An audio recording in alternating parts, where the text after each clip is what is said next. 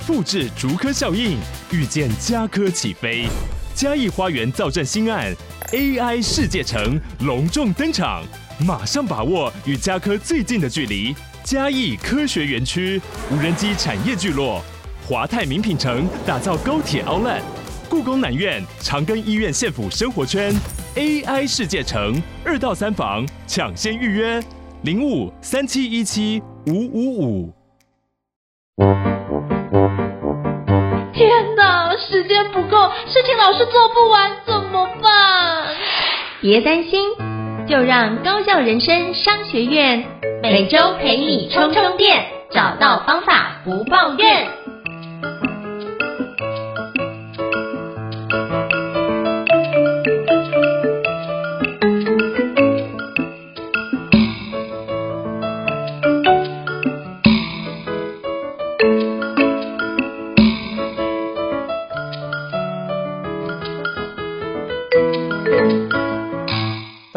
是赵英腾，欢迎大家来到高效人生商学院的 Podcast。今天我们要分享的是一个好课推荐哦。今天要跟各位推荐的一个好课叫 BTB 零售获利学哦。那我不知道各位伙伴在有没有遇过这样的一个情况，就是商业环境里面要获利这件事，在这几年来说变得是一个非常大的一个挑战。那不管是通膨的环节啊，或是你的薪资不断的上涨，但有没有其他更有效的方式来帮助我们去用更科学的方式洞察，去让我们知道我们获利缺口在哪边，以及我们如何让这个获利能够逐渐的成长。那我觉得这一本课就 B D B 零售获利学，它整合了市场、营运跟顾客三种的数据思维，帮我们来提供一个很完整的框架给我们的学员或听众做个参考。那今天我们非常荣幸能够能够邀请到我们 SoulWork 首席增长官来跟我们分享，就是 CJ 老师来跟我们分享一下他对这门课，在制作这门课有什么样的一个看法跟观点呢？那我们欢迎 CJ 老师，Hello，CJ 老师你好。大家好，我是 CJ 王王俊仁，是 SoulWork 首席曾长官。大家好，非常可以来分享，是非常感谢，就是 CJ 老师的一个莅临哦。那是不是可以邀请简单 CJ 老师跟我们做一下自我介绍，让大家可以多认识你一点？好的，呃，大家好，我是 CJ 王王俊仁，我之前就是曾经在一个广告公司奥美，从零五年的再从公关的部分做到一些社群媒体，再做到数位的内容，再到数位采买。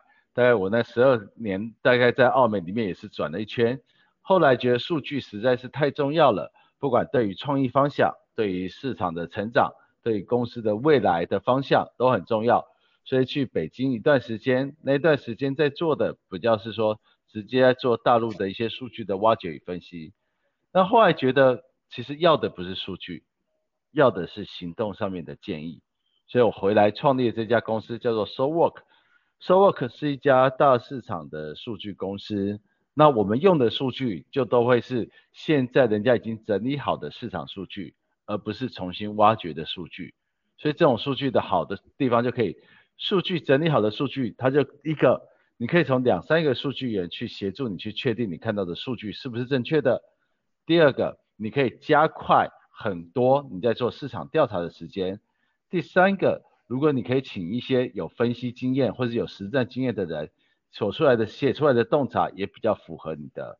想要走的方向。所以我觉得市场数据在 SoWork 来讲，我们是运用了四十四种以上不同的数据库，四十四种来自一百个国家不同的数据来源。那帮客户做三件事：选市场、找对象、做推广，这样子。大概以上是我自己的一些简介。哇，很棒啊！就是选市场、找对象、做推广，就是透过九个字就快速把就是 SoulWork 在做的所有事情，可以做一个很好的一个说明哦。那是不是可以就是邀请就是 CJ 老师跟我们分享？因为其实你参与做这个 BTB 的一个零售。零售获利学这一门课程其实也在扮演非常重要的一个角色。那我可以跟你请教一下，就是那你刚刚说市场数据啊，那跟这么多的一个数据库合作，嗯、那可不可以跟我们分享一下市场数据要怎么样收集才是一个比较有效？因为包含之前我在其他间公司服务的时候，当然不是我做的，就是其他同事在做，我发觉光做一个焦点访谈这件事情就要花非常多的时间。那何况它如果又是一个跨国企业，要在好几个国家去做，比如说新产品的投放啊，那这个部分就更加的复杂。这可以邀请跟我们分享一下市场的数据要怎么收集才会比较有效呢？好，我觉得啊，首先市场的数据里面分为几块，一个是你要去抓取数据，这是一个过程，另外你要整理好，嗯、第三个叫做分析数据嘛，大致上很大致的分这这三块。那我觉得啊，为什么我喜欢是用已经整理好的数据，就是通常像你说的焦点访谈那一块，它就是在抓取数据的过程当中是比较费工的，因为你要确定你的 TA 是对的。那你在网络上收集网络的数据，如果你要自己抓取，前面就会花很多时间，很多时间。所以我自己的偏好都是已经人家抓好，已经有初步的分析架构以后的东西，我就买账号密码登录进去。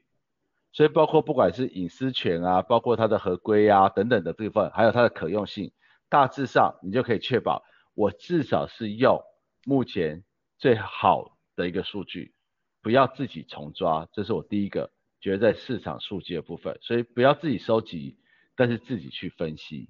所以买人家已经整理好的，我觉得是很省工的一件事情，很好的一件事情。嗯、所以这样子也可以加快我们，因为加，所以我自己分的地方就有包括产业有产业的数据，用户有用户的数据，竞争者追踪有竞争者追踪的数据，所以这然后还有包括广告投放在优化有广告投放的数据，内容的优化也有它的数据，所以我大概自己在整理也就这几个面向。然后每一个面向再找一两个数据库是我喜欢偏好的，然后在不同国家的适用程度，所以我自己就有一个自己在收集，等于说好像在集点一样，就买数据库对我来说有点说，哎，产业数据现在缺了一个，那我们再补一个，消费者再缺一个再补一个，所以有点花，只是每年花几百万在集点啦，差别就是这样子。哇，这很厉害，因为我知道数据库都不便宜。可是我觉得，就是能够透过数据库，可以帮我们大幅度节省那些工作的时间，然后把那些价值直接反映在跟客户的一些回馈或是建议上面。因为我就想说，有四个字可以，就是刚刚总结一下，刚刚 CC 老师所提到，就是兵贵神速。那你就透过那个节省下来时间，买数据库的宝贵的时间。就可以用站在巨人肩膀上去看待这个世界，然后让客户可以一下就看到你的问题症结点所在。我觉得这就是数据库的一个非常重要的价值哦。那我也想请教，就是 CJ 老师，嗯、那什么样的规模的公司比较建议开始运用数据库的角度？因为比如说像如果是一个新创的一个小公司，那小公司它要资源就是买数据库这件事情是一个比较大的费用，可能没办法。那大概是什么样的一个规模公司会比较建议就是买数据库呢？那什么样的公司比较建议，比如说赶快找 SoulWork 做一个很好的一个搭配跟合作？嗯、那这位邀请跟我们分享一下。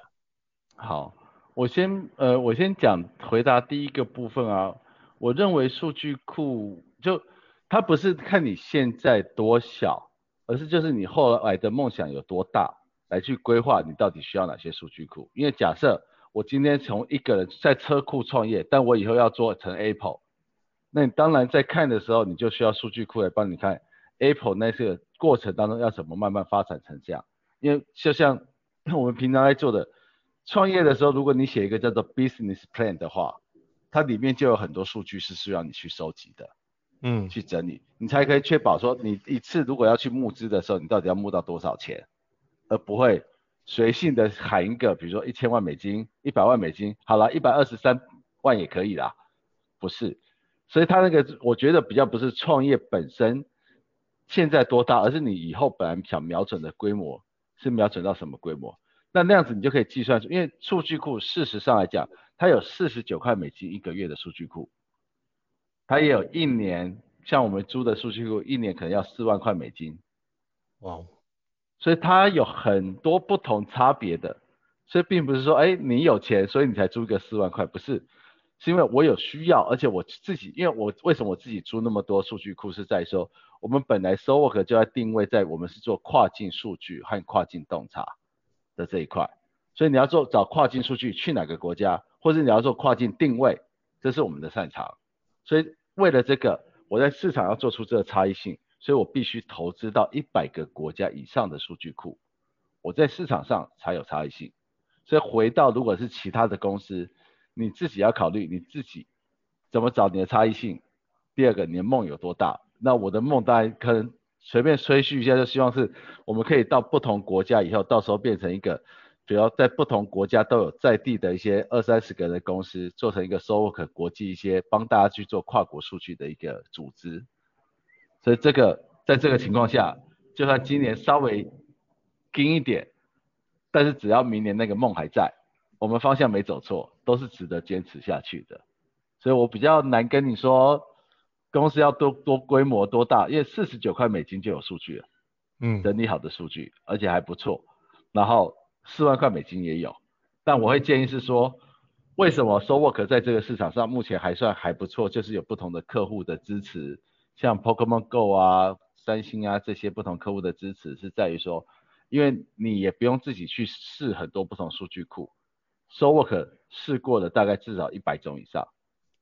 所以你来找我们，我们就知道你这个数据库加哪一个数据库，然后验证出来。那所谓数据库可信与否，对我的判断标准，不是它的绝对数值是不是估得很准，而是它趋势预测出来的方向。假设用户轮廓里面的媒体使用行为，它分析出来 YouTube 是变多的，那我就会让客户去做 YouTube，去看 YouTube 的成效好不好。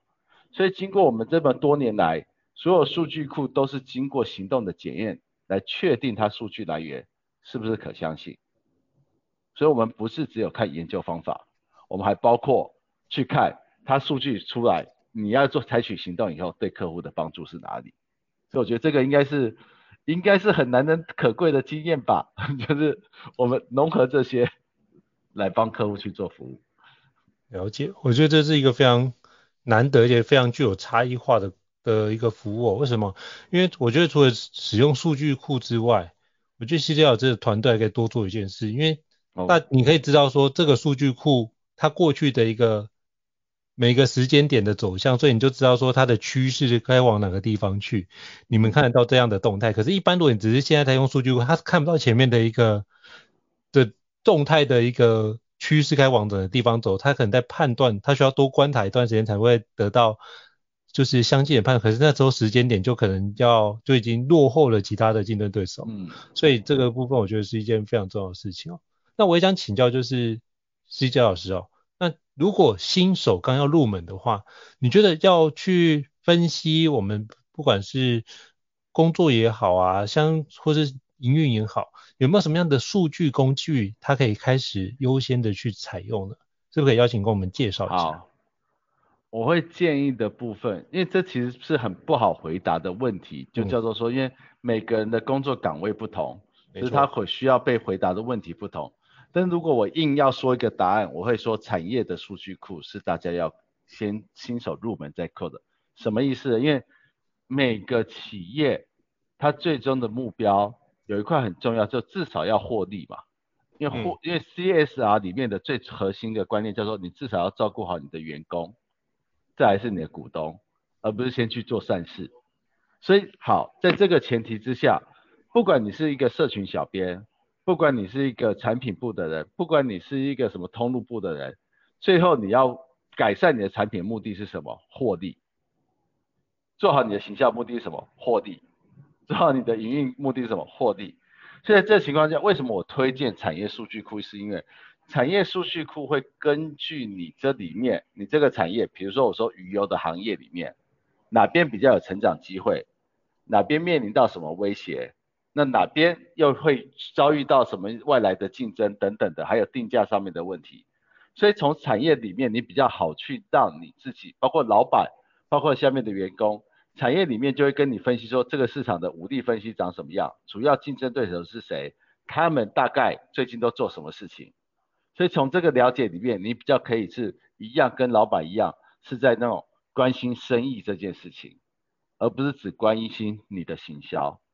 那所谓的用户轮廓啊，那就有分行销的啊、产品的啊，各个，我觉得那就比较广。但如果大家一起看的话，我都觉得所有我们在解的大部分都是商业问题，都是获利问题。嗯，获利的机会点，就像我举个例子，叫做 Statista，S T A T I。S T A Statista, 对，Stat 就是这个数据库，它就是一个产业的数据分析报告，所以这里面就有很多产业分析报告可以提供你去使用。它最便宜的但数据没很全，它当然有从几一百块、两百块美金一个方案，一个月的一个方案开始起跳，一直到往上面，我们买的是顶级方案的，所以已经是一年几十万，就这样子，一通电话就说买几十万就喷掉了，所以 就好。但是，但基本上我会觉得，像你要先学的，事实上我不一定要你去买，而是你先去看懂这种，在你的那个产业，他们产业分析的逻辑是怎么样，那逻辑的学习是重要的。嗯、了解，所以就是那个是这个产业的成功人说专家人士去了解它的底层的逻辑，怎么去思考这件事，等于是你之后可能不一定要买它的产学报告，但是你可以透过这样的一个。产业的一个数据库，你去了解就知道说，我该怎么样去运用或者去思考，它可以往哪个地方去。我觉得这背后的思考逻辑就是这一个更重要。就像之前有人说，你是要给他鱼吃呢，还是就是教他钓鱼的方法？那我觉得就是透过刚刚 CJ 老师的分享，就是了解产业数据库的一个相关内容，透过那个报告仔细研读，你就知道说，那我们就是知道我们将。未来这些专家们用什么方法去前进？那我们可以从里面看到一些新的机会，或许我们会提早去做一些重点的把握。我觉得这是非常关键。那我也想请教，就是 CJ 老师哦，那有些企业他也发觉，哎，我也看到了这个机会，就我的竞争对手也有买产业的一个数据库，我也看到了这个机会。那彼此都看到一样的机会之后，我怎么去确定这个机会是不是我能把握的？那我如果透过数据去帮助我加速这件事情，是不是可以邀请跟我们？分享一下过去有没有类似的案例？好，这个地方我觉得很直接，可以回到是我们为什么我的框架、我的思维、我的思维逻辑叫做消费者想要竞争品牌无法满足，但我可以提供。就是以前我们的热门话题，比如说你今天跟风好了，有一段时间大家不是很流行，有什么真人开箱就要跟真人开箱，今天有什么话题就跟一个什么话题。对，他那个你跟了以后很容易没有效益，就在就在于什么？那个话题是消费者想要的，但是竞争品牌也做得了，然后你也一起做了，所以在那中间广告效益一定差。你会发现大家都只记得真人开箱，但大致上很难记得是哪个品牌有做这件事情。错。所以为什么我说透过数据库是可以让你更快了解消费者要什么，也更快的去了解到竞争品牌他们到底满足了哪些事情。比如说网络上面竞争品牌讨论的东西，对于竞争品牌称赞是属于哪三三四个方向？因为你自己去用竞争品牌的东西，一定有你的偏见嘛，你会觉得他就是做不好啊，他就是怎么样啊。但是你要反过来从用户的角度来看看竞争品牌被称赞的是什么，没被称赞的是什么。所以经过这个套路思考，如果你在消费者那边也是用数据去看消费者要什么，不要什么，竞争品牌也是一样。那其实你就很快可以兜出一个只有你可以做的事情，而其他人要勉为其难才能做的事情。所以你会逼着别人要绕路，就人家就是就好像我们做一个广告，比如说我们自己在检验的方式，策略的检验就是可口可乐可以做这件事情。那我问你，百事可乐也可以做一样的事情吗？如果百事可乐放上去是一样，比如说网红策略，可口可乐可以做网红，百事可乐也可以做网红。那这个策略就不差不特不不独特，那也没办法帮你带来很立即的一些效果。所以，我们通常在最后数据上面可以帮你把消费者、竞争者很快的看清楚，发展一个差异性的定位，把这做下去，你就可以很快的去带到你的广告成效上面有一些蛮大的不一样。所以大致上是这样子。了解。我觉得这个思维是一个非常重要的思维，就是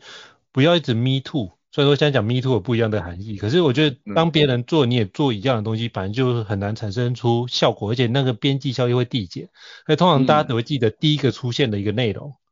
大家都不会记得其他的内容。就像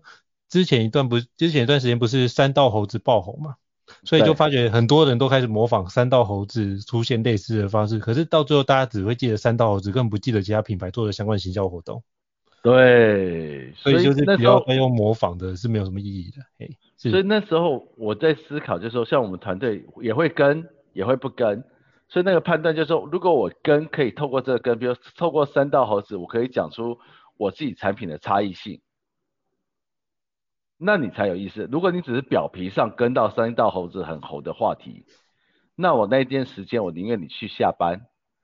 你去休息都好。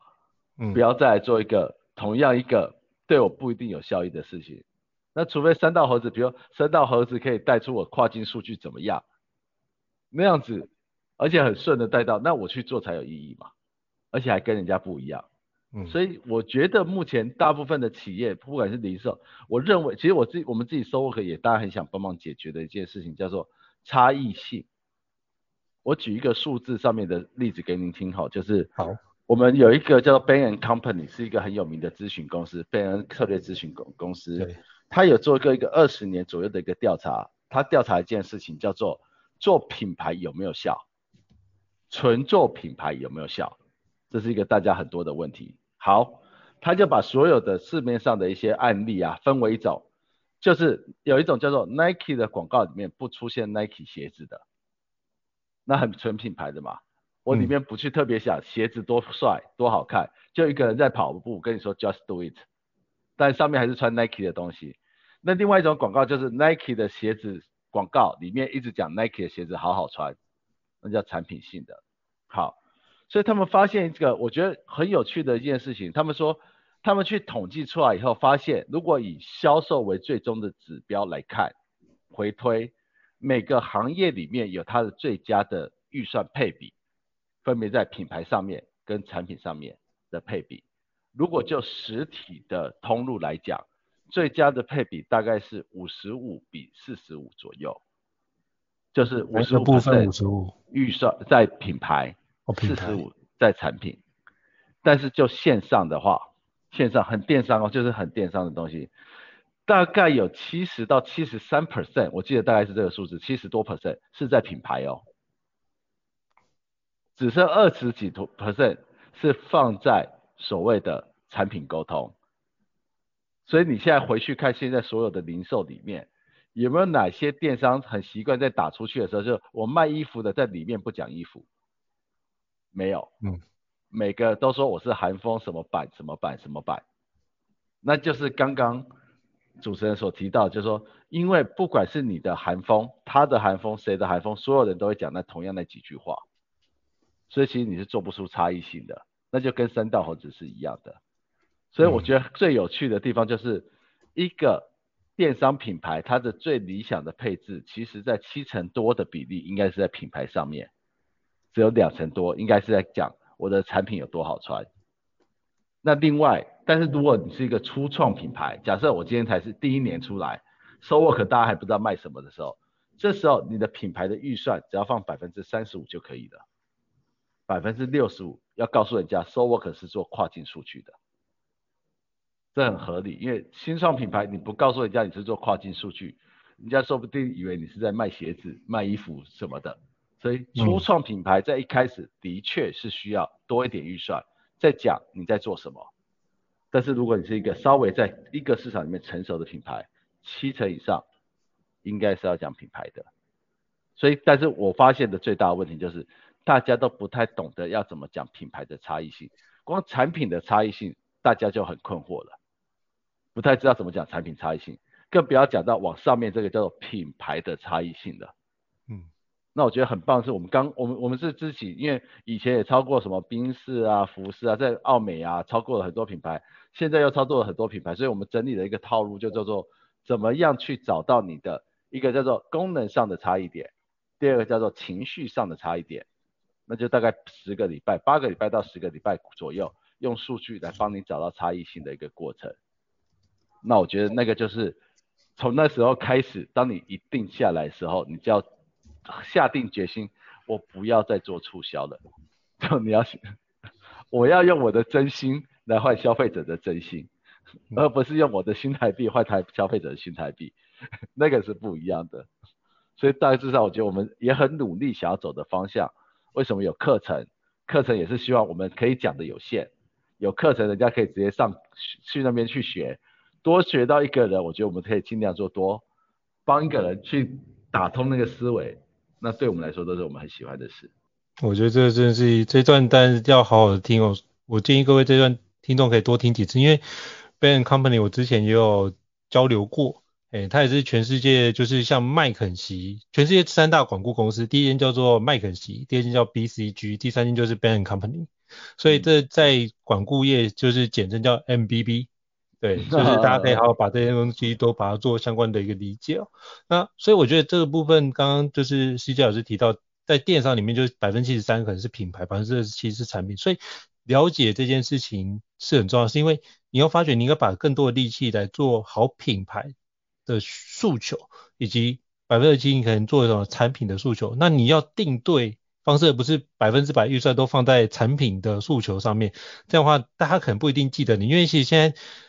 以竞争这么激烈，所有的品类的项目都功能性其实差不了多少，嗯，所以就基本上都生产过剩，所以基本上我们要思考的是，我们如何让消费者能够记得住我们，那透过功能上的差异和情绪上的差异，把这两结合在一起，才能够让你的品牌跟产品会出现所谓的差异化。所以我觉得这段真的非常值得大家好好的注意。我真的听完就觉得，哇塞，光听到这一段就很值得。何况就是那个课程，就是 BTB 的一个零售获利学，有这么长的十三个小时，我相信里面有更多的干货可以去做相关的挖掘哦。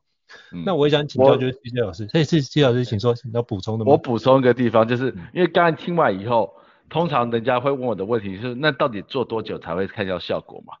嗯，就到底是做，就人家都说品牌做个三年五年，我可以跟各位讲，就 Bain & Company 那份调查里面，他发现，当你在做品牌跟产品的时候，所谓的交叉点，假设我们纵，我们有一条纵轴叫做销售的成长，横轴叫做时间，所以我们就看一开始的时候在做品牌，或许它对于销售的直接帮助没那么大，但是它会因为每个人买你的时候都是真心爱你的。所以他会越来越多推荐来，就像 Lululemon，每个它虽然贵，但是每个买它的时候就觉得真正爱它。那你是说那种很便宜的东西，比如说我们在十块百元商品里面，其实我们就买了以后，我们下次会不会再买同一个不一定，因为我们就看价钱。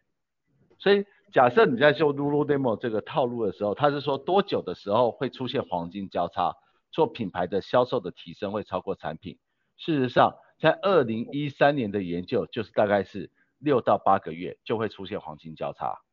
嗯，它不是一个一年的时间。那我们现在实证里面，其实大概三四个月左右，你就可以看到，当你开始认真去做，三四个月，它就可以看到很明显的一些改善、调整。所以我觉得有趣的地方就是，二零一三年就才需要六到八个月。那我们现在内容这么多的时候，像比如说您日更 podcast，大家就看到你长什么样的时候，其实做的方向对不对？其实甚至是一季，说不定可以看一次。但我当然会推荐客户是说，我们为什么 review 都排半年一次，而不是一年？就因为根据这样的数据起来的话，大概半年可以看看我们做的方向有没有错，我们哪里错了，哪边需要调整。那这样子我们也是根据这样数据基础去做一个 review 时间的安排。这样子，我补充这个。我觉得这是很重要，就是我们定期不是就是做的一件事情，就是不去做检视。我觉得那个 review、嗯、做复盘的概念是一个非常重要，才知道哪个地方需要做调整，不是就这样傻傻的往下做，以为这样做就有效，其实不是哦，就是就是边做边修正边调整，然后找到那一条就是通往成长或获利的一个关键的路径哦。所以我觉得这是非常重要。那我也想请教石佳老师，就是像我们。听众有些也会是企业主啊，比如说他有一些已经年收千万或者是年收过亿的一个品牌，就像像很多时候就会发觉成长的力道都来自于新品上市。嗯，那请问现在，在开发新品之前有没有什么样的数据我们需要掌握？因为我之前就知道一个概念，比如说之前我听到某一间日商的品牌是这样，他们会做焦点访谈，他们就以前有那个什么就 Walkman 嘛。它出现黄色的 Walkman 跟黑色的 Walkman，、嗯、就说，哎、欸，大家比较喜欢哪一个？大家说，哇，黄色上市好。就大家离开的时候都说，哎、欸，我可不可以带黑色？他说，你不是说黄色很好吗？嗯、没有，我个人喜欢黑色，我觉得大家都觉得黄色很漂亮。出现这样的一个概念，那有没有什么样的数据，我们应该特别优先掌握，而不会出现这种类似混淆的状态？是不是可以邀请跟我们分享一下？嗯、好，我我觉得在我先分享一下就。开发新品所使用的用户画像，其实我是蛮，呃、嗯，蛮推荐那个叫做 Sympathy Map，就是同理心地图的一个一个框架。它那个就是在设计产品流程上面，就消费者到底要什么，还有我们在提供的东西。当然里面到底里面有我觉得有一个关键，就你到底要先列出你自己提供的，还是你要先用数据库去整理好消费者要的？差别在哪里？因为如果你先看到消费者要的以后，你为了要让自己看起来好像很懂消费者，你可能会去调整一下我我本身产新品会提供的项目。嗯，知道意思吧？就假设哈，我的因为那是一个 workshop 或是一个访谈的一个过程，所以假设我都还建建议说，我们在做这个研究的时候，都会说啊，客户你先把你新品想要做的功能先全部都先你先列列给我看。所以他全部都列下来以后，我们再用消费者研究去跟他对应说哪些是要的，哪些是不要的，而不是我们先告诉他用户需要什么，然后他再去看看他自己有没有对到这些需求，因为他要造创造一个反差感，让客户知道原来想的有些就像你说黄的黑的，那个其实消费者要的是哪一种，是这样。所以我会说，嗯、我会说要注意的地方是这样子，就是框架上面大概用同理心地图是一个很好的一个 sympathy map 是一个很好的一个方式。那我会说的是说，为什么我自己现在越来越偏好一些叫做呃市场上已经整理好，而且越来最好是有些是消费者自然而然产生的行为反应的东西，就是不管你的 focus group 或是你的引导式的问卷设计的再怎么好，比如说。消费者为了要自己的面子，会跟你说这个东西就算两千元我都买单，结果你发现他回去就在逛十元商品，就他只卖那买那些，因为行为是很骗不了人的事情，因为他真的要掏钱包的那个时刻那是不一样的，所以我会说，在这种两种比研究方式，我会说我们最好是先用大数据的系统先去看看，比如说市场上什么颜色、什么样子的款式、什么样的功能，透过口碑舆情监测发现。到底好，我举例，我们在印尼的时候就发现一件事情很有趣，叫做消费者都很怕网络上面购买的东西跟实际上拿到的东西不一样。印尼特别，美国啊什么其他地方没有。那那个差别在哪里？我们发现他并不是怕你做的不好，而是因为他们的在印尼那边运快递小哥实在是都乱丢东西。所以他是很怕快递的过程当中把东西用坏了，所以他拿到的东西会长得不一样，而不是怕你本来他都知道你本来设计的很好，只是因为快递的问题。好，所以我的客户就在考虑，那去东南亚的时候，本来在考虑为了东南亚市场，我是不是要开发一个新品，我是要做一个新的功能。后来我们发现其实不用，你只要把你的包装用的坚固一点就好了。好，那再来就是快递小哥会怎么做？那那个时候我觉得。透过大数据的系统，你可以知道消费者要的是包工包装更坚固的坚固的一个产品。那你在设计出来以后，你当然就可以去给就用透过 focus group 啊这种焦点式访谈的东西，让他去做第二 round 的研究。假设真的做了一个成品出来以后，让让那些快递小哥真的去拿，看看看这东西是不是好运送，或是你在摔的时候是不是容易坏掉，然后或者是问人家说消费者问一下说，哎，如果撞到这样子的话，你的感反应是怎么样？对这种还没出来的一些功能，可以去做这种比较封闭式的焦点访谈去补足。所以我会建议说，大数据先行，然后这种小数据、很深入的数据，可以在大数据之后去做。了解。所以就是透过这个大数据的方式，先帮我们把原先想象，可能原先我们那消费者的画像轮廓常常是自己的想象。可是我们就是透过大数据的方式，帮助我们去落地，知道哦，原来消费者真正的样貌是长什么样子。然后我们就看有没有哪些东西我们可以做出不一样差异化，或是我可以给他的一个加值服务，再把它加上去，就会跟我竞争对手做出不一样的一个环节。所以我觉得，去运用刚刚施老师所提到，就是用大数据先走，然后把那个。同理心地图跟消费者画像先展开，有一个框架之后，我们再想一下，我们哪些东西是我们可以提供的价值，而我们消费者、我们的竞争对手不一定提供的出来的内容，那就是我们独特的卖点哦。我觉得这样角度就会帮助你节省非常多的时间。那最后我是不是可以邀请就是施老师跟我们分享一下，有没有什么样的一个成功的一个案例故事，就是运用你在 BTB 就零售获利学里面所提到的一些决策或是思维的方式达到成功的，是不是可以邀请跟我们分享一下？好好好，我可我说一个就是比较我们刚才说跨国的一些案案例上面哈，就是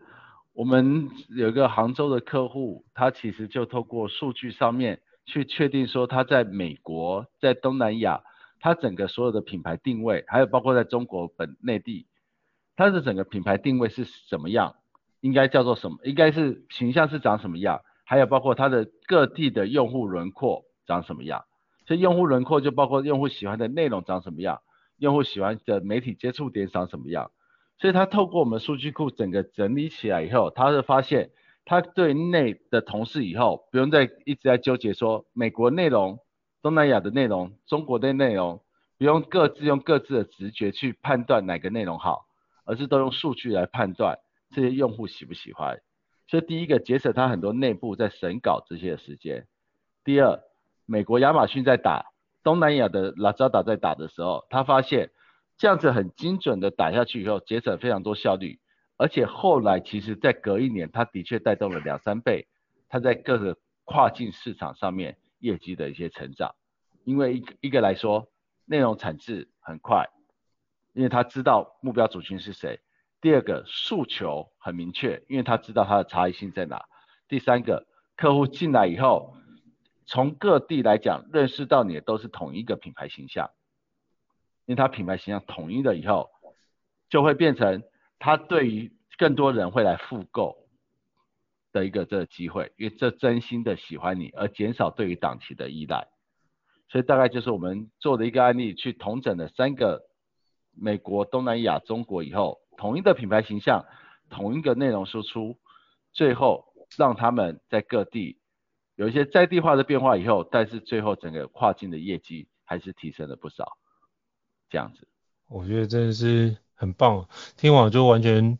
想直接问 CJ 老师，我们怎么样使用 SoWork 的服务，以及如何去 想要了解这个 BDB 零售获利学更多的一个内容哦。所以我觉得刚刚就是 CJ 老师做了非常精辟的一个分享，就让各位可以了解为什么 BDB 零售获利学是整合了市场营运跟顾客的一个数据决策的思维，可以帮助我们去有效优化我们的事业体，然后让我们的获利能够。急续的增加哦，那再次感谢 CJ 老师的一个分享。那如果各位听众觉得高效人商学不错的话，也欢迎在 Apple Podcast 平台上面给我们五星按赞的支持，对我们来说是一个很大的鼓励。那有关这堂就是 BTB 零售获利学的相关资讯，我会放在这一期的资讯栏位当中，也提供给各位听众做个参考。我们也有一些很优惠的折扣码，就在其其中会提供给大家做个参考。也希望大家可以通过这堂课程的一个方式学习完之后，能够很多的受益，并且让你的所负责的一个产业得到更好的一个获利哦。那如果各位听众觉得很不错的话，也欢迎就是后续我们会再邀请就是像西西老师这样的一个专家来跟各位听众做分享哦。那非常感谢西西老师的一个莅临，那我们下次见，谢谢，拜拜。好，拜拜。